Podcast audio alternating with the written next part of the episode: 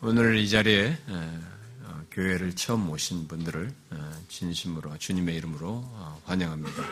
오늘은 우리가 1년 중에 한 번 이렇게 예수를 알지 못하는 우리 주변의 사람들에게 이렇게 이 자리에 함께 초대해서 주님의 말씀을 통해서 지금까지 한 번도 생각해 보지 않았던 자신들의 인생의 중대한 문제를 같이 생각하고 어떤 해답을 얻는 그런 시간을 갖는 음, 예, 좀 특별한 기회입니다.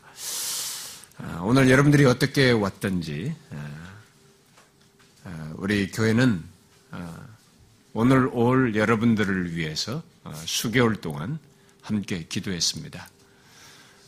여러분들이 아무 생각 없이 그냥 왔을지 모르겠습니다만 우리 입장에서 보면 우리는 하나님께 기도했고 하나님께서 많은 사람들이 오겠다고 했지만 또 다른 이유로 또 못 온 사람도 있습니다. 우리가 가지고 있던 정보로 보면 네, 여러분들이 온 여러분들은 하나님께서 우리에게 주신 기도한 것에 대한 응답으로 이 자리에 아, 오게 된 줄 압니다. 어쨌든 여러분들은 아, 우리에게 있어서 귀한 대상들이고 어, 그래서 진심으로 환영합니다.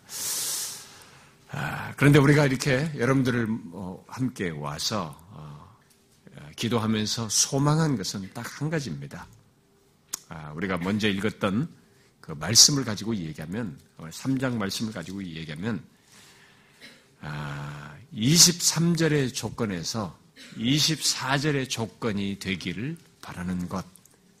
이 한 가지 소망으로 우리가 기도했고 여러분들을 어, 초대한 것입니다. 성경은 이 땅에 태어나서 존재하는 모든 사람은 갓난아에서부터 뭐 작년 어, 늙은 노인에 이르기까지 모든 사람은 두 조건 또는 두 상태 중에 하나에 있다고 말하고 있습니다. 바로 23절의 조건에 있든지 아니면 24절의 조건에 있든지 둘 중에 한 조건에 있다고 성경은 말합니다. 23절의 조건은 무엇이고 24절의 조건은 무엇이겠어요? 23절의 조건은 예외 없이 어려서부터 모든 인간이 갖는 조건입니다.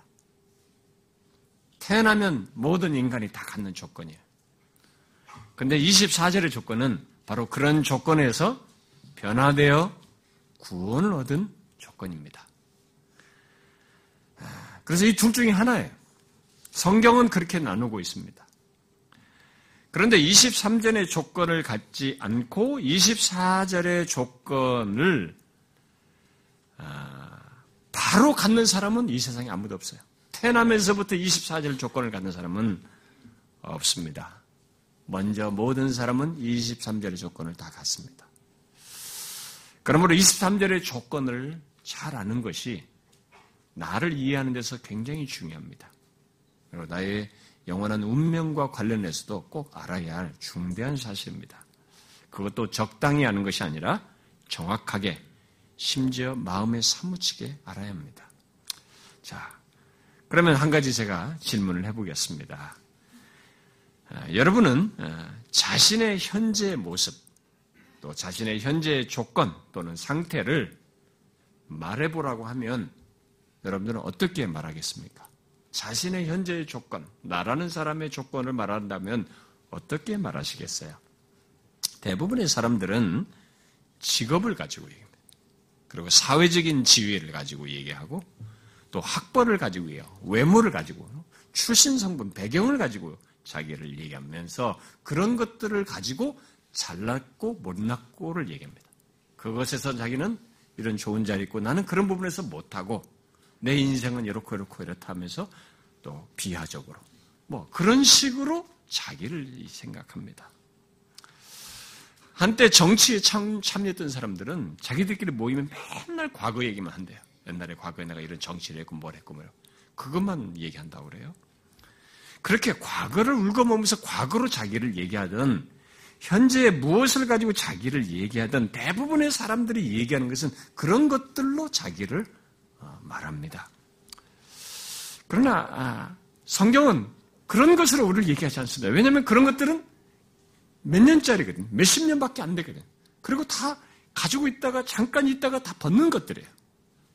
영원히 가는 것들이 아니기 때문에 그것으로 우리를 규정하거나 말하지는 않습니다. 성경은 인간 존재의 시작과 끝, 심지어 영원한 운명의 차원에서 두 조건을 말하고 있습니다. 오늘 본문이 말하는 23절의 조건과 24절의 조건으로 말을 하는 것입니다. 자, 여러분은 어떤 조건을 가지고 있습니까? 교회 처음 나오신 분들은 두말할 것 없이 23절의 조건을 여러분들이 가지고 있을 것입니다. 여러분들이 알든 모르든 부인하든 뭐 어떻게 하든 여러분들은 23절의 조건을 가지고 있을 것입니다. 물론 예수 믿는 사람도 예수 믿기 전에는 똑같이 23절의 조건을 가졌습니다. 이게 뭡니까? 오늘 읽은 말씀대로 모든 사람이 죄를 범하여 영광에 하나님의 영광에 이르지 못하는 조건입니다. 여기 하나님의 영광에 이르지 못한다는 것은 여러 가지로 설명할 수 있겠지만 가장 쉽게 말하면 하나님의 기준에 근접할 수 없다라는 것입니다. 하나님의 기준에 근접하지 못한다라는 얘기입니다. 이 말씀은 이 땅에 태어나서 존재하는 모든 사람은 그 조건을 가지고 있다 라고 분명히 밝히고 있습니다. 왜요? 모든 사람이 다 예외 없이 죄를 범하였기 때문입니다. 여러분은 자신이 내가 어떤 직업을 갖고 얼마나 이 세상에서 성공을 하고 얼마나 똑똑하고 어떤 지위를 가진 것보다 죄를 범하여 하나님의 기준에 근접할 수 없는 조건에 있다는 것을 알고 계십니까? 어떤 사람은 나는 그런 거 몰라도 됩니다. 라고 할지 모르겠습니다. 그러나 그것이 얼마나 중대한 문제, 문제인지는 여러분들이 그 실체를 알면 그렇게 말할 수 없습니다. 실체를 모르기 때문에 그냥 무시하고 싶어서 무시할 뿐입니다. 실체가 있어요. 몰라서는 안 되는 실체가 있는 것입니다.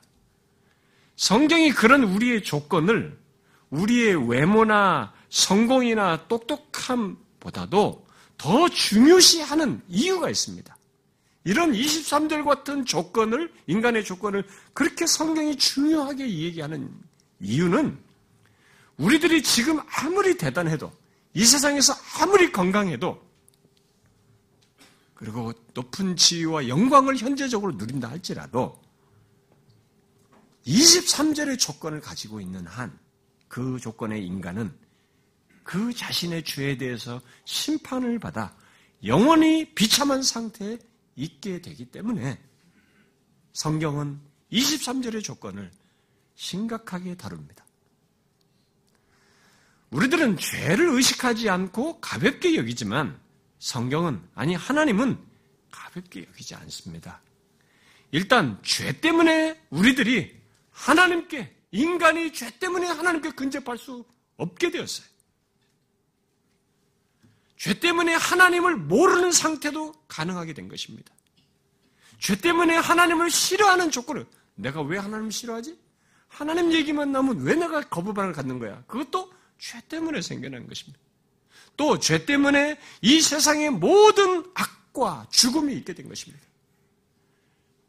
이 세상에 존재하는 모든 불균형, 예? 재앙, 이런 모든 악과 죽음이 다 죄로 인해서 있게 됐습니다. 심지어 죄로 인해서 죽음 이후에 심판까지 있게 되었습니다. 하나님은 바로 죄의 그런 치명적인 사실을 알고 계시기 때문에 이 문제를 중대하게 다루십니다. 그래서 성경은 하나님은 우리들이 이 땅에 몇십 년을 살면서 갖는 직업이나 지위나 성공보다도 우리들이 죄 있는 조건에 있는 것을 중요하게 여기면서 이 문제의 해결, 해결책에 대해서 우리에게 제시하면서 그 길로 가도록 안내를 하고 있는 것이죠. 그래서 오늘 우리가 읽은 성경, 이렇게 보면은 왜 이렇게 죄 있는 조건을 중시 여기는지를 오늘 우리가 로마서 3장을 어, 읽었지만 앞에 1장도 잠깐 읽었잖아요. 근데 로마서 여기 1장부터 3장까지 그 죄 있는 조건에 대해서 상당히 길게 다룹니다. 그리고 나서 이 3장 후반부에 와가지고 우리가 읽은 3장 23절 24절 같은 이 후반부에 와서 24절의 조건을 말하기 시작해요. 그러므로 누구든지 23절의 조건에서 구원을 얻고 싶은 사람은 23절과 같은 자신의 조건을 정확히 알아야만 합니다. 사실 자신이 어떤 조건이 있는지를 깊이 자각하지 못하는 사람은 거기서 벗어날 필요를 못 느껴요. 뭐가 어때서? 내가 여기가 왜 괜찮은데? 나 지금 괜찮거든, 사회 속에서. 나 모든 것이 인정받고 괜찮거든? 여기서 자꾸 멈춰요. 거기서 구원을 받아야 할 필요를 모르게 되는 것이죠. 그래서 저는 성경이 우리 인간에 대해서 정확히 설명한 로마서 1장을 간단히 제가 말씀을 드리려고 합니다. 우리가 읽었던 로마서 1장 18절부터 32절의 말씀은 인간이 범하는 죄의 실상을 정확하게 얘기해 주고 있어요. 여러분들이 이 세상에 있는 모든 책들을 다 읽어보시되 인간 존재의 그 인간이 범하는 죄의 실상을 이렇게 적나라하게 많은 데를 응축적으로 많은 데를 한번 찾아보세요. 잘 없을 겁니다. 성경 여기만큼 이런 데가 없어요. 제가 이 시간에 그 내용을 다 말할 수는 없지만 핵심을 말하면 오늘 이건 로마서 1장에서 말한 죄는 크게 두 종류로 나누어서 설명할 수 있습니다. 아, 여러분들에게 해당되지 않는 죄가 있는지 한번 생각해 보시면서 보세요. 첫 번째 아, 종, 죄의 종류로 말, 하는 것, 그 내용 속에서 첫 번째 죄의 종류로 말하는 것은 19절부터 23절에서 말하는 죄입니다. 19절부터 23절에서 말하는 죄는 뭐냐면 하나님께서 그의 영원하신 능력, 사람 보지, 보이지 않았던 것이죠. 볼 수도 없었던 거예요, 우리들 인간 모든 존재들. 근데 하나님의 영원하신 능력과 신성을 모든 만물, 이 세상 만물에 존재하는 모든 만물을 창조하신 것 속에 나타내시고 그 가운데서 하 나님을 알만한 것을 우리에게 인간들에게 갖게 하셨어요. 그런 만물을 창조하신 것에서부터 우리 인간 존재 안에 우리 안에 하나님을 알만한 것을 갖게 하셨지만 그런 조건에 있음에도 불구하고 우리 인간들이 하나님을 인정하지 않는 것이 하나님을 하나님으로 대접하지 않는 것입니다. 오히려 엉뚱한 것들을 막 무슨 뱀의 형상, 무슨 동물 형상, 사람 형상을 만들어 가지고 그것을 하나님이라고 경배하면서 섬기는 것입니다. 로마서 1장에서 말한 죄의 종류로서 첫 번째 말하는 것이 바로 이거예요. 하나님을 인정하지 않는다는 것이에요. 하나님을 하나님으로 대접하지 않는다는 것입니다. 이 내용을 쉽게 번역한 말로 다시 한번 읽어보실래요? 이게 제가 오늘 성경 말고 더 쉽게 번역한 성경이에요. 한번 그걸 한번 읽어보세요, 여러분. 자, 한번 읽어보세요. 19절부터 시작. 하나님께서는 사람들에게 하나님을 알 수 있게 하셨으므로 사람 속에 하나님을 알만한 것이 있다는 것은 분명합니다. 세상이 계속 이래서 보이지 않는 성품인 그분의 영원한 능력과 신성은 그가 만드신 만물을 보고서 분명히 알 수 있게 되었습니다. 그러므로 사람들은 핑계를 댈 수 없습니다. 사람들은 하나님을 알면서도 하나님께 영광 돌리지도 않았고 하나님께 감사하지도 않았습니다. 오히려 사람들은 헛된 것을 생각했으며 그들의 어리석은 마음은 어둠으로 가득 찼습니다. 사람들은 자기들이 지혜롭다고 생각하지만 사실은 어리석습니다. 또 사람들은 불멸의 하나님의 영광을 죽을 수밖에 없는 인간이나 새나 짐승 또는 뱀과 같은 모양으로 바꾸어 버렸습니다. 한마디로 무슨 죄를 말하는 것이에요? 하나님을 인정하지 않는 것입니다. 하나님을 하나님으로 인정하지 않고 대접하지 않는 것입니다. 그러면서 불안해 하거든요. 인간이 특이해요. 그러면서도 살면서 이렇게 뭔가 불안해 합니다. 그 아무것도 누가 지금 날 잡지도 않아요. 근데 미래가 오지도 않았습니다. 그런데 미리 막 불안해하고 두려워합니다. 그런 일이 발생되면 사람들은 어떤 사람이나 뭐 짐승의 형상 같은 것이라도 만들어가지고 그것을 자꾸 빌어요. 그리고 자꾸 점을 쳐. 부적 같은 것을 붙임으로써 심리적인 안정을 도모합니다. 심지어 자기 자신이 신이 되어가지고 마인드 컨트롤을 하면서 자기가 결정을 다 하고 스스로를 신처럼 행사함으로써 위기를 모면하려는 시도도 합니다. 여기서 중요한 것은 돌이나 나무 같은 형상을 섬기고 또 자기 자신이 신이 돼서 행하는 것에 앞서서 먼저 그렇게 하기 이전에 하나님을 하나님으로 인정하지 않고 하나님을 하나님으로 대접하지 않는 죄를 사람들이 범한다는 것입니다. 로마서 1장은 그것을 모든 사람이 범하는 첫 번째 죄로 얘기를 합니다. 아무리 세상에서 탁월하고 성공하고 성공해도 그리고 우리가 볼 때는 상당히 지성적이고 젠틀해 보이는 사회적인 지위를 가진 사람이라 할지라도 심지어 또 도덕적으로 종교적으로 괜찮은 사람이라고 해도 하나님을 하나님으로 인정하지 않고 그를 경배하지 않고 있다면 그는 심각한 죄를 범하고 있는 것입니다. 하나님께 근접할 수 없는 조건 속에 있는 죄인으로 있다는 것입니다.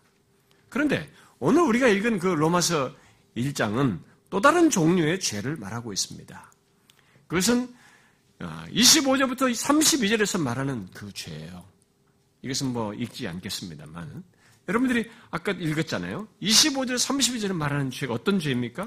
굉장히 다양하게 말하고 있습니다. 바로 우리의 생각과 말과 행실로 짓는 다양한 죄들입니다. 여러분 그 죄들 중에 자기에게 해당되지 않는 죄가 몇 개나 있는지 한번 생각해 보세요. 남자가 남자가 여자와 여자에게 호모섹스, 동성애, 뭐 그건 혹시 여러분들 중에 아는 사람이 있을지 모르요 그런 거 말고 여러분들이 그 모든 내용 중에 자기에게 해당되지 않는 죄가 몇 개나 되는지 한번 보세요. 마음에 하나님 두기를 싫어하는 것에서부터 어려서부터 29절부터 32절의 죄를 생각과 말과 행동으로 여러분 다 범하지 않았습니까? 어떤 사람은 다른 건 몰라도 거기 왜 살인이 있습니까? 나 살인도 한 적 없는데 이렇게 말할지 모르겠어요. 그런데 예수님은 살인을 직접 칼로 찔러서 죽인 조건으로 얘기하지 않으시고 어떤 대상을 향하여 형제를 향하여 노하는 것, 골빈 놈이라고 미련한 놈이라고 하면서 상대를 업신여기고 짓밟는 것 그런 미워하는 마음을 살인으로 살인의 시작으로 얘기하셔요. 왜? 살인은 칼을 찌르기 전에 벌써 거기에 대한 적대감, 분노감이 여기서 먼저 시작되거든요. 벌써 여기서부터 살인이 시작됐다고 예수님은 말하는 것입니다. 인간은 하루에도 수만 가지 생각을 한다고 합니다. 그런데 그 가운데서 28절부터 31절의 죄를 하나도 생각하지 않는 사람, 그야말로 더럽고 악한 생각을 하나도 하지 않는 사람이 있을까요? 여러분들 중에 있습니까? 이전에 아, 탁월했던 무슨 철학자들이나 앞선 학자들이 인간이 악한 것은 환경 때문이다. 뭐 루소 같은 사람이 그런 얘기를 했죠. 인간이 타락한 악한 것은 환경 때문이다. 환경이 악해서 다 이 사람들이 환경이 안 좋으면 이렇게 악을 범한다. 이렇게 주장을 했어요. 또 교육을 받지 못해서 그런 것이다. 그런데 여러분 잘 보십시오. 오늘날 같이 환경이 옛날보다 더 좋아졌잖아요. 그리고 얼마나 우리나라 사람들이 고등교육 탐받아요. 외국도 마찬가지고. 옛날에 비하면 다 전체 세계적으로 문맹이 낮았습니다. 근데, 아니, 문맹률 높았습니다. 근데 지금은 다 교육받고 있잖아요. 많이 배웠지 않습니까? 그런데 어떻게 됐습니까? 그 많이 배운 걸 가지고 더 간계하게 지능적으로 악하고 노골적이고 담대하고 잔인하게 죄를 범하고 있습니다. 성경이 모든 사람이 죄를 범하였다고 할때그죄 속에는 그렇게 생각과 말과 행동으로 범하는 죄를 포함해서 말하는 것입니다. 제가 요즘 우리 교회에 우리 어린아이들을 일대일로 만나서 이렇게 얘기 좀 해봅니다. 다섯 살부터 시작해서 지금 5학년에 왔습니다. 아, 그래서 제가 그 아이들에게 음, 이런 질문을 했어요. 너희 엄마 아빠가 어려서부터 이런 죄, 저런 죄를 가르쳐 주면서 지으라고 말한 적 있니? 그래 물어봤어요. 당연히 그런 일 없다고 말하죠. 오히려 부모들은 그렇게 하지 말라고 지금도 잔소리 한다는 거예요. 이렇게 하지 말, 저렇게 하지 말. 그런데 이것이 죄이고 저것이 죄다라고 하며 아무도 너한테 가르쳐 주지 않았는데 네가 어려서부터 어떻게 이렇게 죄를 잘 짓게 됐을까? 너 죄 누가 가르쳐 주셨어? 내가 물어봤어. 아니라는 거. 어려서부터 알아서 자기가 죄를 지은 것을 내가 설명하면 잠깐 놀래요. 자기들이 그렇게 스스로 고백하는 것이죠. 어려서부터 알아서 내가 죄를 지었다. 아무도 안 가르쳐 줬는데. 그리고 목사님이나 우리 주일학교 목사님이나 선생님, 부모님들이 하지 말라고 하는데도 자기는 지금도 말 듣고도 죄를 짓는다는 거야. 미워한다는 거야. 거짓말한다는 거야. 어, 저한테는 상당한 고해성사 많이 하고 있습니다, 아이들이. 우리 엄마한테 이런 거짓말하고 저런 거짓말하고. 여러분 부모를 많이 속였더군요, 우리 아이들이. 음, 거짓말은 거의 다 얘기해요. 이 아이들이. 나 무슨 짓이었는데 물어보면은 우리 엄마한테 거짓말하고 뭐다 심지어 어떤 아이는 내가 사기도 쳤다는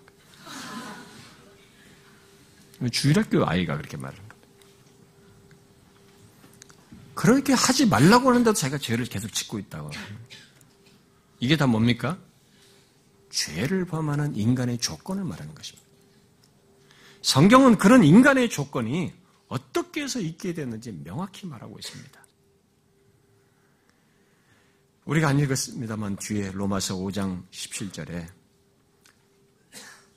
한 사람이 범죄로 말미암아 사망이 그 한 사람을 통하여 왕노릇하였다 이렇게 말하고 있습니다. 여기 한 사람은 최초의 사람 아담입니다. 인류의 대표로서 아담이 범죄함으로써 그 범죄한 뒤에 태어나는 모든 사람은 그 타락 아래서 태어나서 죄 아래 있게 되었고 사망에 이르게 되었다는 것입니다. 그렇게 우리들은 타락한 후손으로서 모두 누가 죄를 가르쳐 주지 않아도 나면서부터 알아서 죄를 짓습니다. 이것을 이스라엘 왕 다윗은 시편 51편에서 이렇게 말했어요. 내가 죄악 중에 출생하였으며 어머니가 죄 중에 나를 잉태하였나이다. 이렇게 고백했습니다. 우리는 그것을 우리들의 경험에서뿐만 아니라 우리들의 아이들에게서 그대로 봅니다. 아, 정말 내가 죄악 중에 출생해 있구나. 어머니가 죄 중에 나를 잉태했구나. 그것을 나뿐만 아니라 우리 아이들에게서부터 신생아를 키우면서부터 우리는 확인하게 됩니다. 태교를 아무리 열심히 하고 음식을 가려가면서 좋은 음식을 많이 먹으면서 아이를 잉태하면서 키워서 태어나기 10개월 만에 아이를 출산해서 키워도 이 아이들은 똑같아요. 똑같이 그렇게 합니다. 본문의 모든 사람이 죄를 범하였다는 것은 그런 인간 조건을 포함해서 말을 하는 것입니다. 그런데 성경은 지금까지 말한 죄뿐만 아니라 한 가지 더 중요한 죄를 구별하여서 모든 사람이 죄를 범하였다는 말에 포함해서 말합니다. 그게 뭔지 아세요? 예수를 믿지 않는 죄예요. 이것은 요한복음 3장 18절에 기록되어 있습니다. 이렇게 기록하고 있습니다. 그를 믿는 자는 여기 써 있어요. 그를 믿는 자는 심판을 받지 아니하는 것이요 믿지 아니하는 자는 하나님의 독생자의 이름을 믿지 아니하므로 벌써 심판을 받은 것이니라. 이 말은 예수 그리스도를 믿지 않는 것을 심판받을 죄로 지금 말하고 있는 것입니다. 어떤 사람은 기분이 나쁠 수 있습니다. 도대체 왜 그것이 심판받을, 예수를 믿지 않는 것이 왜 심판받을 죄이냐라고 묻고 싶을 것입니다. 그것은 아까 첫 번째 죄로 1장 19절부터 23절에서 말한 첫 번째로 말한 죄, 곧 사람들이 하나님을 하나님으로 인정하지 않고 대접하지 않아서 하나님의 아들 예수 그리스도를 보내었는데 그 또한 예수 그리스도 또한 무시하고 거절함으로써 하나님을 계속 거스리고 대하는 것이기 때문에 예수를 믿지 않는 것도 죄로 심판받을 죄로 말하는 것입니다. 이것은 마치 이렇게 되는 것입니다. 우리나라의 대통령이 자기 특사로서 누구 어느 나라에 보냈습니다. 근데 보내기 전에 내가 아무리 대통령이 저 나라에 대해서 이렇다는 전달을 했는데도 이 대통령을 무시하는 거예요. 그래서 나의 친서를 가지고 특사를 보내서 근데 저쪽에서도 이 특사를 무시하는 거예요. 그런 비슷한 거예요. 마치 여러분의 말을 전달을 했는데 여러분을 무시해서 여러분이 가장 사랑하는 사람을 대신 보냈어요. 근데 그 또한 무시하고 문전박대하는 것과 같은 것입니다. 하나님을 자꾸 하나님을 하나님을 인정하지 않으니 하나님께서 직접 독생자 예수 그리스도로 오셨는데 그를 거절하고 믿지 않은 것입니다. 그래서 예수를 믿지 않는 죄를 심판받는 것으로 얘기하는 것입니다. 모든 사람이 죄를 범하였다는 말 속에는 바로 이 죄 또한 포함되어 있는 것입니다. 이것이 인간의 조건이에요. 하나님을 하나님으로 인정하지 않고 그를 경배하지 않는 죄를 범하고 죄 중에 잉태하여 잉태되고 출생하여 마음과 생각과 행실의 죄를 범하고 마침내는 하나님이 보내신 독생자 예수 그리스도를 믿지 않는 죄를 범하는 조건. 이것이 모든 인간이 나면서부터 갖는 조건입니다. 여러분이 예수를 믿지 않는 사람의 조건으로서 여러분이 태어나면서부터 그 조건을 가지고 있다는 것을 알고 있습니까? 그런데 문제는 그 조건의 인간에게 뒤따르는 결과가 더 문제입니다. 무엇이에요?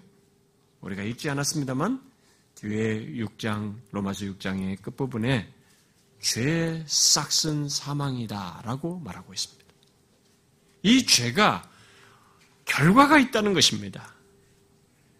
바로 이런 여기 사, 죄 싹슨 사망이다라고 할 때 이 사망이라는 말은 여러분들이 늙어서 죽는 육체적인 죽음만을 말하지 않고요. 영원한 사망을 죽음 이후에 심판과 함께 있게 되는 영원한 사망 상태를 포함해서 말하는 것입니다. 성경에서 말하는 사망은 그런 의미예요. 바로 이런 연결 때문에 성경은 죄 있는 인간의 조건을 중요하게 심각하게 말하는 것입니다.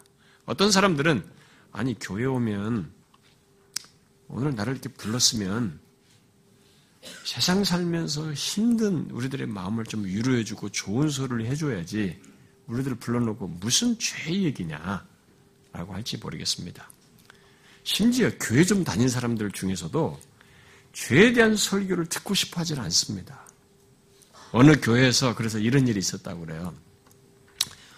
그 교회, 교회 교인 중에 한 사람이 죄에 대한 설교를 하는 자기 목사님에게 가서 말한 겁니다. 목사님, 좋은 말도 많은데 왜 하필이면 그렇게 듣기 싫은 말씀만 하십니까? 죄라는 말 대신에 약점, 실수라고 하면 듣기도 좋고 목사님도 더 유식해 보이고 그러는데 왜 죄주의 하십니까?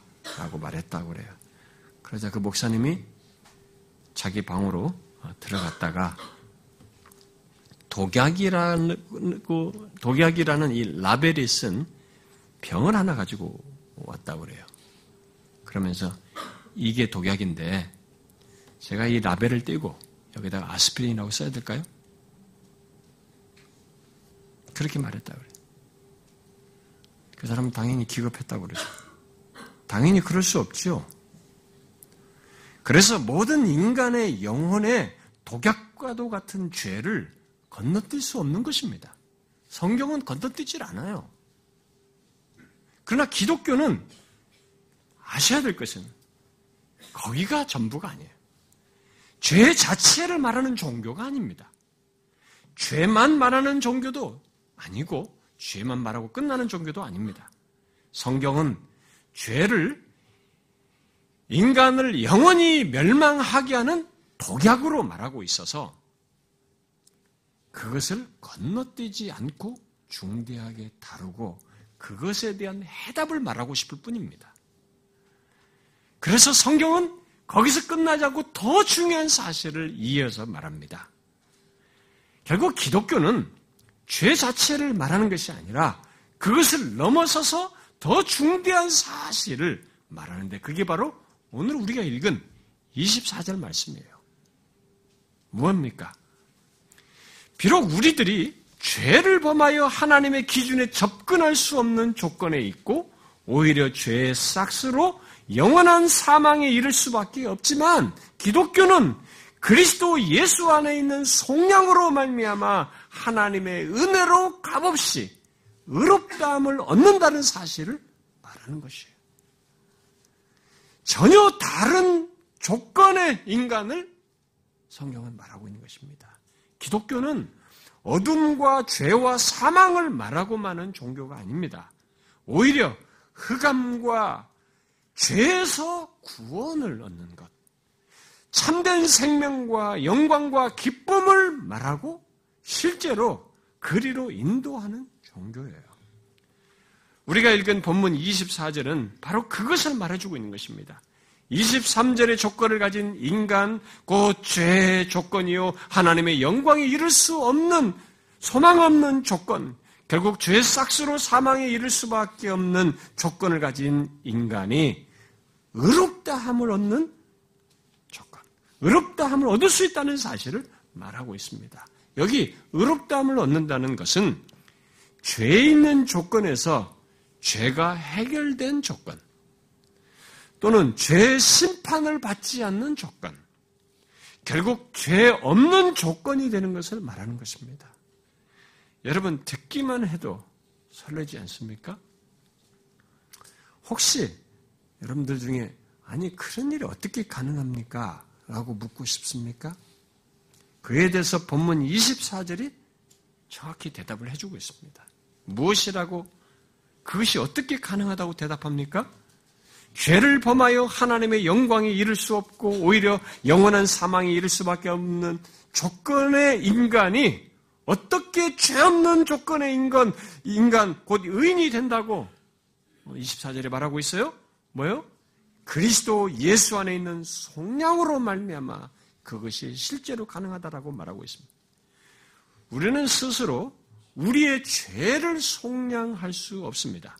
스스로 죄를 없앨 수 없다는 것이죠. 또한 그러다 보니까 죄의 싹신 사망도 없앨 수 없습니다. 그래서 오늘 읽은 본문은 그리스도 예수 안에 있는 속량으로 말미암아 그 모든 것을 처리하고 의롭담을 얻을 수 있다. 우리 스스로는 안 되고 오직 그리스도 예수 안에 있는 속량으로 말미암아 의롭담을 얻을 수 있다라고 말하고 있는 것입니다. 죄 있는 자들이 꼭 알아야 할 사실이 바로 이거예요. 이 세상에서 뭘 먹고 살든 어떤 조건이든 병자든 병상에 누워 있든 건강하든 어떤 배경과 조건을 가지고 있든 그 조건에 죄 있는 조건에 있는 인간이 꼭 알아야 할 사실이 바로 이거예요. 내가 죄를 범한 조건, 하나님의 기준에 이를 수 없는 조건, 오히려 영원한 사망에 이를 수밖에 없는 조건에 있다는 것도 알아야 하지만 거기서 아니고 그것과 함께 반드시 알아야 할 더 중요한 사실은 그런 조건에서 내가 어떻게 구원을 얻을 수 있는가라는 거죠. 죄 있는 내가 죄 없는 조건, 의인이 어떻게 해서 될 수 있는가 하는 대답입니다.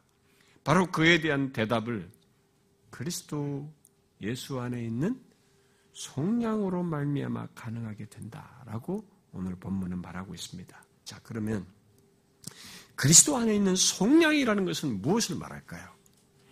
여러분, 속량이라는 말이 무엇을 뜻하는지 아십니까? 여기 속량이라는 말은 이 성경이 기록될 당시에 1세기 당시에 노예 시장에서 쓰던 상업 용어예요. 그러니까 어떤 노예를 값주고 사서 어떤 노예를 값을 지불하고 사서 그 노예 상태에서 벗어나게 하는 행위를 두고 속량이다 이렇게 말하는 것입니다.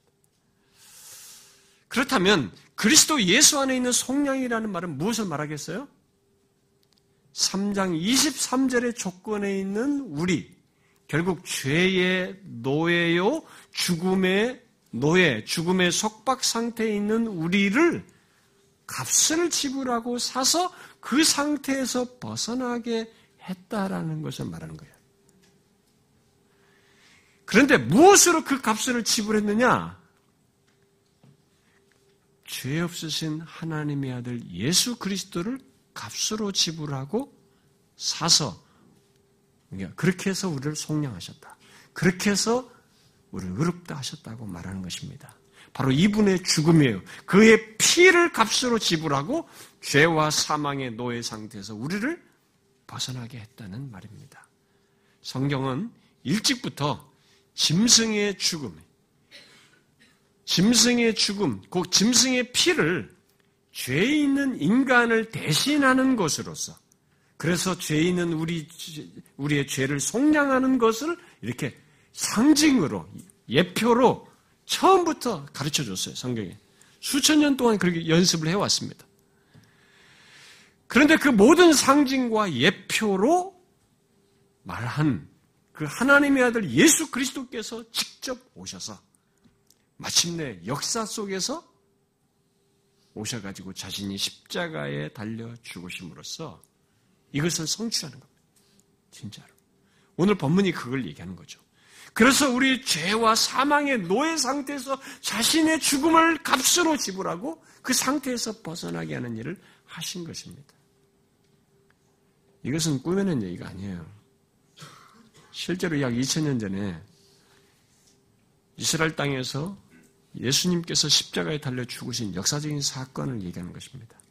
그 역사는 로마 역사에도 나오고 있고 세계 역사에도 다 나오는 얘기예요. 단지 이 일반 역사들은 이, 이 역사에 이런 일에 예수님이 십자가에 달려 죽은 이것이 어떤 의미가 있는지를 몰랐을 뿐이에요. 그냥 어떤 사람이 이제 거기서 사회적인 정치적인 이유로 이렇게 죽었다. 이 정도밖에 기술을 안 하고 있는 것입니다. 그러나 분명히 역사적인 사실인데 성경은 이 역사적인 사실이 십자가에 달려 죽으신 사실이 무엇을 의미하는지를 명확히 밝혀요. 오늘 성경에 여러 설명이 있지만 오늘 본문이 말하는 바는 그 의미는 그거예요. 죄와 사망의 노예 상태에 있는 우리를 그 상태에서 벗어나게 하기 위해서 구원하기 위해서 자신이 값을 지불하고 죽으신 것이다. 그래서 그리스도로 말미암아 속량하시는 사건이었다라고 성경은 말하고 있는 것입니다. 예수 그리스도는 우리를 죄와 사망의 노예 상태에서 벗어나게 하기 위해 지불해야 할 우리의 죄에 대한 비용이었습니다. 값이었어요. 우리 스스로는 우리의 죄값을 치를 수 없기에 독생자 예수 그리스도께서 십자가에 달려 죽으심으로써 값을 지불하신 것입니다. 이것은 단순히 예수님의 희생 정신을 말하는 것이 아닙니다. 그것은 진실로 죄 없으신 하나님의 아들 예수 그리스도께서 우리의 죄값을 조금도 가감없이 다 그래서 아주 혹독하게 치르신 것입니다. 이것을 성경 갈라디아서 3장은 이렇게 기록하고 있습니다. 보세요. 여기에. 그리스도께서 우리를 위하여 저주를 받은 바 되사 율법의 저주에서 우리를 속량하셨으니 기록된 바 나무에 달린 자마다 저주 아래에 있는 자라 하였습니다. 이 말씀은 우리를 율법의 저주에서 속량하기 위해서 예수 그리스도께서 저주를 받으사 나무에 그 십자가에 달려 죽으셨다라고 말하는 것입니다. 죄 없으신 하나님의 아들 예수 그리스도께서 우리를 율법의 저주에서 벗어나도록 하기 위해서 값을 치르셨는데 그 값이 바로 우리들이 받아야 할 저주였다라고 말하는 것입니다. 죄로 말미암아서 받아야 할 우리가 받아야 할 저주를 그가 값 치르셨다. 여러분 우리가 받아야 할 저주가 무엇입니까? 우리들이 하나님의 율법을 지키지 않아서 받아야 할 저주입니다. 아까 10계명 읽었죠? 그 계명을 그리고 그 계명수 마지막 끝부분에 하나님을 사랑하고 이웃을 사랑하라는 왜냐하면 나라는 존재가 하나님에 의해서 있게 되었기 때문에 하나님이 나의 고유한 인격체를 창조해서 이 땅에 존재케 하셨기 때문에 하나님을 사랑하고 이웃을 사랑하라고 하는 이런 계명들을 이런 율법을 지키지 않은 저주야 않아서 받아야 할 저주입니다. 곧 우리의 죄에 대한 저주요 죄로 인해서 싹스로 있게 될 사망과 영원한 형벌이라고 하는 저주를 받으신 것입니다. 예수님께서 그 저주를 대신 받으심으로써 오늘 본문 3장 23절의 조건에 있는 인간, 바로 죄를 범하여 하나님의 기준에 근접할 수 없는 영원한 사망에 처할 인간을 속량하는 일을 하셨고, 그래서 의롭다 함을 어떻게 하셨다는 것입니다. 말의 논리가 아니라 실제적인 행위, 역사적인 사건을 통해서 하나님이 실제로 이루신 것을 가지고 이 얘기를 하는 것입니다. 23절의 조건이 진짜 24절의 조건이 되는 근거를 얘기하는 것입니다. 죄인이었던 자가 의롭담을 얻는다는 것은 소극적으로 말하면 죄와 죽음으로부터 구원을 얻는다는 것이고 적극적으로 말하면 뒤에 로마서 1장에서 말하듯이 이제는 하나님과 화평하게 되었다는 것입니다. 다시 말해서 하나님께 근접할 수 있게 됐고 하나님을 대면할 수 있게 됐고 하나님과 교제할 수 있게 됐고 하나님 안에서 생명과 삶을 누리며 살 수 있게 됐다는 것입니다. 이것이 23절의 조건에서 그리스도의 성령으로 말미암아 가능하게 되는 것입니다. 그런데 이런 놀라운 구원이 우리가 받아야 할 저주를 그리스도께서 대신 받으심으로써 실제 받으심으로써 있게 된 것입니다. 그래서 성경은 죄와 사망의 노예 상태에 있는 인간, 곧 모든 사람에게 그 상태에서 구원을 얻으려면 우리의 죄를 속량하신 바로 그 예수 그리스도를 믿으라 이렇게 말하고 있습니다. 주 예수를 믿어라. 그리하면 너와 내 집이 구원을 얻으리라. 이렇게 성경이 말하는 것이죠. 성경이 이런 말을 하는 것은 그냥 우리에게 해주는 말이 아니고 명백한 근거를 가지고 대체 불가능한 근거를 가지고 바로 그리스도의 속량이라는 이 엄연한 역사적인 사건을 내용을 가지고 우리에게 말을 하는 것입니다. 하나님은 우리들이 얼마나 많은 죄를 짓고 얼마나 악하냐를 따지지 않습니다. 이게 얼마나 놀라운지 몰라요. 여러분들은 제가 목사니까 좀 나을 것 같습니까? 그렇지 않습니다. 제 생각을 지배하는 것은 더럽고 추한 것입니다. 어려서부터 그랬고 목사가 되었음에도 그것과 씨름하지 않으면 안 되는 저입니다. 그런데 하나님은 놀랍게도 인간을 그 문제를 가지고 구분하진 않아요. 얼마나 많은 죄를 지었느냐, 네가 얼마나 악하냐를 가지고 따지질 않습니다. 오직 우리의 죄를 속량하신 예수 그리스도를 영접하는 자, 곧 그가 자신을 진짜로 죄와 사망에서 구원할 분이시라는 것을 믿는 자는 의롭담을 얻는다. 구원을 얻는다라고 말을 하고 있는 것입니다. 먼저 믿게 된 우리도 다 그렇게 해서 구원을 얻게 된 것입니다. 이 사실을 요한복음 1장에서 이렇게 말했죠. 영접하는 자, 곧 그 이름을 믿는 자, 바로 예수 그리스도를 믿는 자에게는 하나님의 자녀가 되는 권세를 주셨으니 그랬습니다. 누구든지 예수 그리스도를 영접하는 자는 하나님의 자녀가 된다는 것입니다. 로마서 3장 23절의 조건에서 하나님의 자녀가 되어서 하나님과 친밀한 관계 속에서 살게 된다. 생명을 누리며 살게 된다. 여러분, 얼마나 큰 변화입니까? 한 인간이 이렇게 달라질 수 있습니다. 더 이상 내가 죄의 노예로 살지 않게 되고 더 이상 사망에 속박되어 살지 않는 이런 놀라운 변화가 인간에게 생길 수 있다는 것입니다. 여러분 예수 그리스도를 진실로 믿는 사람의 복됨이 무엇인지 아십니까? 다른 것이 아닙니다.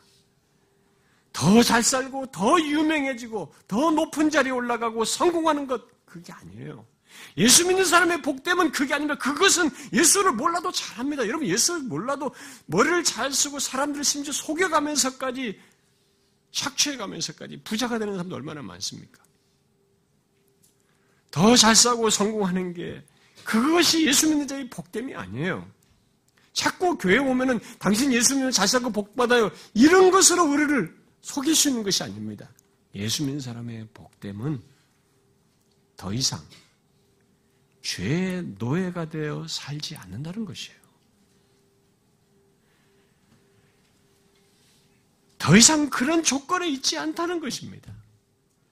그는 설사 자신이 죄를 범하는 일이 있다 할지라도 예수 그리스도께서 자신의 죄를 속량하신 것을 알고 사는 사람이에요. 죄와 죄로 인한 사망과 심판에서 구원 얻은 것을 알고 사는 것입니다. 그뿐이 아닙니다. 예수 그리스도께서 죽으셨다가 부활하신 것과 같은 생명의 부활을 알고 사는 것입니다. 이게 예수 님는 사람의 복됨이에요. 그래서 사망을 넘어 보는 것입니다. 우리가 죽음 너머를 예수 믿는 사람은 보는 것이죠. 죽음을 그래서 두려워하지 않습니다. 그것이 끝이 아닌 것을 명확히 알고 사는 것이죠. 예수님께서 말씀하셨지요. 나는 부활이요 생명이니 나를 믿는 자는 죽어도 살겠고 이 땅에 존재하는 모든 이 세상에 살았던 사람들 존재들 중에 죽고 죽음을 넘어서서 부활을 하여서 사망을 정복한 이는 예수 그리스도밖에 없어요. 그래서 주님이 말한 것이면 나는 부활이요 생명이니 나를 믿는 자는 살겠다. 똑같이 그런 부활의 경험을 할 것이라고 말 하는 것입니다. 여러분 항상 죄와 사망의 노예 상태에 사는 인간에게 이것보다 놀라운 소식이 어디 있습니까? 이런 사실 때문에 예수 그리스도를 인격적으로 만난 사람, 곧 구원 얻은 사람은 이 땅의 삶을 감사와 기쁨을 가지고 살게 돼요. 감사를 갖지 않을 수가 없습니다. 뭐 우리가 살면서 우울할 일도 있고 절망할 그런 상황과 현실에 처하기도 하고 또 모든 것을 포기하고 심지어 자살하고 싶은 충동이 있는 이는 일어나는 이런 세상과 현실 속에서 구원 얻은 신자는 예수 그리스도를 알고 그 24절, 23절에서 24절의 조건으로 변화된 이 신자는 그런 모든 상황과 현실을 다르게 보며 삽니다. 아니, 삶의 모든 것을 다르게 보면서 살아요. 자신이 처한 상황과 일과 직업, 관계, 뭐 부모와의 관계든 부부 관계든 자녀와의 관계든 직장 동료와의 관계든 모든 관계를 다르게 보며 삽니다. 잘나서 상황이 좋아져서 다르게 보며 사는 것이 아니고 바로 자신이 죄와 사망이 해결된 하나님의 자녀이어서 다르게 보면서 사는 것입니다. 여러분 중에 아직 이런 삶을 알지 못하고 있다면 예수 그리스도를 믿음으로 하나님의 자녀가 되어 이것을 경험하십시오. 꼭 경험하십시오. 이것은 실제로 사실입니다. 여러분들이 이 사실을, 이런 사실을 믿기 전에는 모르셔요. 예수를 어설프게 믿지 마시고, 정말 오늘날의 교회 다니는 사람 중에는 예수를 어설프게 믿는 사람들이 많습니다. 그러지 마시고, 우리의 죄를 속량하신 바로 그 예수 그리스도를 정확히 알고 믿으십시오. 누구든지 예수 그리스도를 믿으면 오늘 말씀대로 하나님께서 은혜로 값없이 어렵다고 하십니다. 곧 구원하신다는 것이죠. 여러분 그런 구원을 얻고 싶지 않습니까?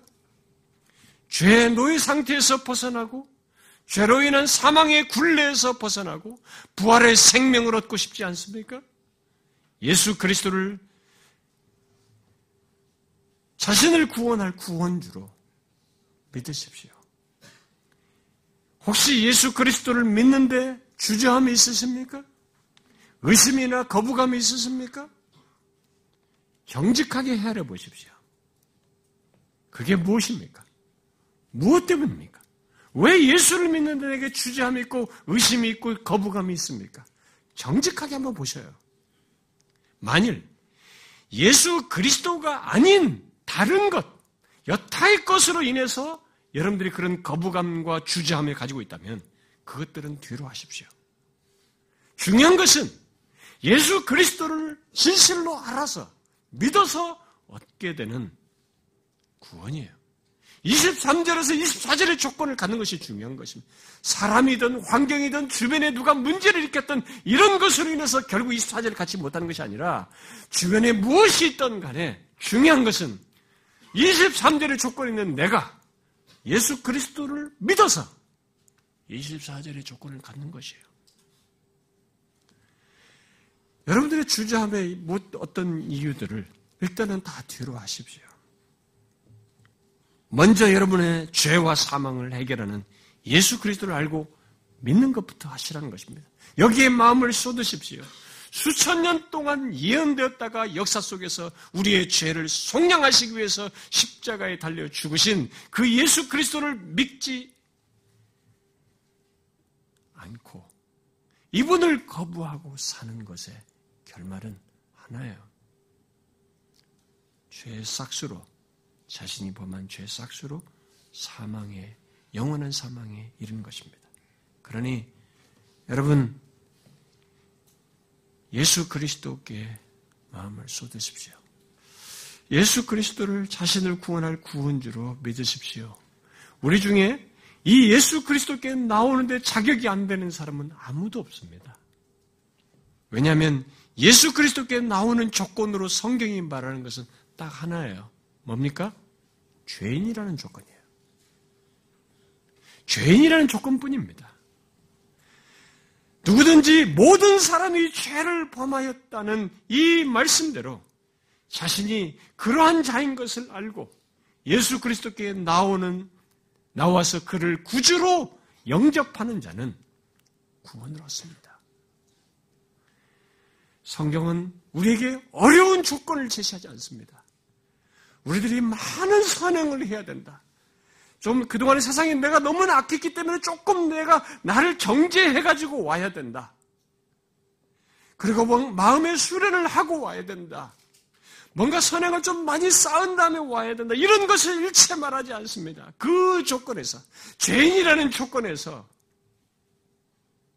예수 그리스도를 믿으면 그를 영접하는 자는 하나님의 자녀가 된다라고 말하고 있습니다.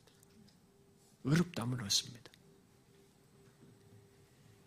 그것을 믿고 난 뒤에 분명하게 확인합니다. 그러니 오직 자신이 구원받아야 할 죄인인 것을 알고 예수 그리스도를 믿으십시오. 주 예수 그리스도를 자신의 구원주로 믿으십시오. 그러면 진실로 죄의 굴레에서 죽음의 굴레에서 여러분들은 벗어납니다. 사랑하는 우리 성도님 또 이 자리에 함께 온 오늘 처음 방문하신 여러분들 여러분들에게 제가 할 수 있는 마지막 메시지는 이겁니다. 네, 한 경험을 말씀해 드리겠습니다. 제 설교를 듣고 이런 간곡한 복음 전하는 설교를 듣고 아, 놀랍게도 안타깝게도 아, 그 자리에서는 복음을 듣고 반응할 것 같았는데 아, 미룬 어떤 사람이 있었습니다. 아, 젊은 사람이었죠. 아, 그는 자꾸 미뤘습니다. 그런데 제가 몇 년 뒤에 예, 소식을 들었는데 예, 그 사람은 죽었어요. 결국 예수 그리스도께 돌아오지 않고 죽었습니다. 아, 여러분과 저는 제가 항상 얘기하지만 우리 교인들에게는 많이 얘기합니다. 여러분들의 인생을 여러분 스스로 창조해낸다고 생각하시면 안 됩니다. 절대로 그렇지 않습니다. 여러분 내일의 삶을 여러분 장담하지 못합니다. 여러분 무슨 일을 만날지 알지 못합니다. 23절의 조건에서 죽는 것은 나의 영원한 멸망으로 죄 삭신 사망을 책임져야 할 자리로 여러분이 떨어지는 것입니다. 기회는 없습니다. 제가 이런 얘기를 하면 협박한다고 생각할지 모르겠습니다. 그러나 협박이 아니고 저는 엄연한 현실 하나를 알고 말하는 것입니다. 제 주변에 저는 목사이다 보니 장례와 관련된 것들을 많이 경험하게 되고 기도를 해줘야 되고 그런 소식에 대해서 접해야 하는 경험이 많습니다. 어린아이서부터 장년일까지 모든 나이대별로 내 주변에서는 죽어갔습니다. 기회를 어떤 사람은 얻는가 싶더니 잃었어요. 잃을 수 있습니다. 우리 성도들에게 제가 하는 말입니다. 죽음은 이 어깨 옆에 있어요. 잠깐 돌린 순간에 아주 가까이 있는 현실입니다. 멀리 있는 게 아니에요. 영원한 운명은 순간적으로 확인될 수 있어요. 성경은 말합니다. 인간은 이 두 조건밖에 없다. 누구나 태어나면 첫 번째 죄의 가운데서 하나님께 있는 조건이 있다. 그러나 여기서 끝나지 않고 24절로 의롭담을 얻는 조건이 가능하다. 예수 그리스도의 속량으로 말미암아 그분을 믿음으로 말미암아 가능하다고 말합니다. 놓치지 마십시오. 오늘 처음 오신 여러분 간곡하게 여러분들에게 요청하고 구합니다. 이 기회를 놓치지 마시고 고민해 보세요. 진지하게 한번 생각해 보세요. 멈추어서. 여러분들 영원한 운명이 좌우되는 문제니까 한번 고민해 보시고 예수 그리스도를 꼭 구주로 영접하시길 바랍니다. 기도하겠습니다.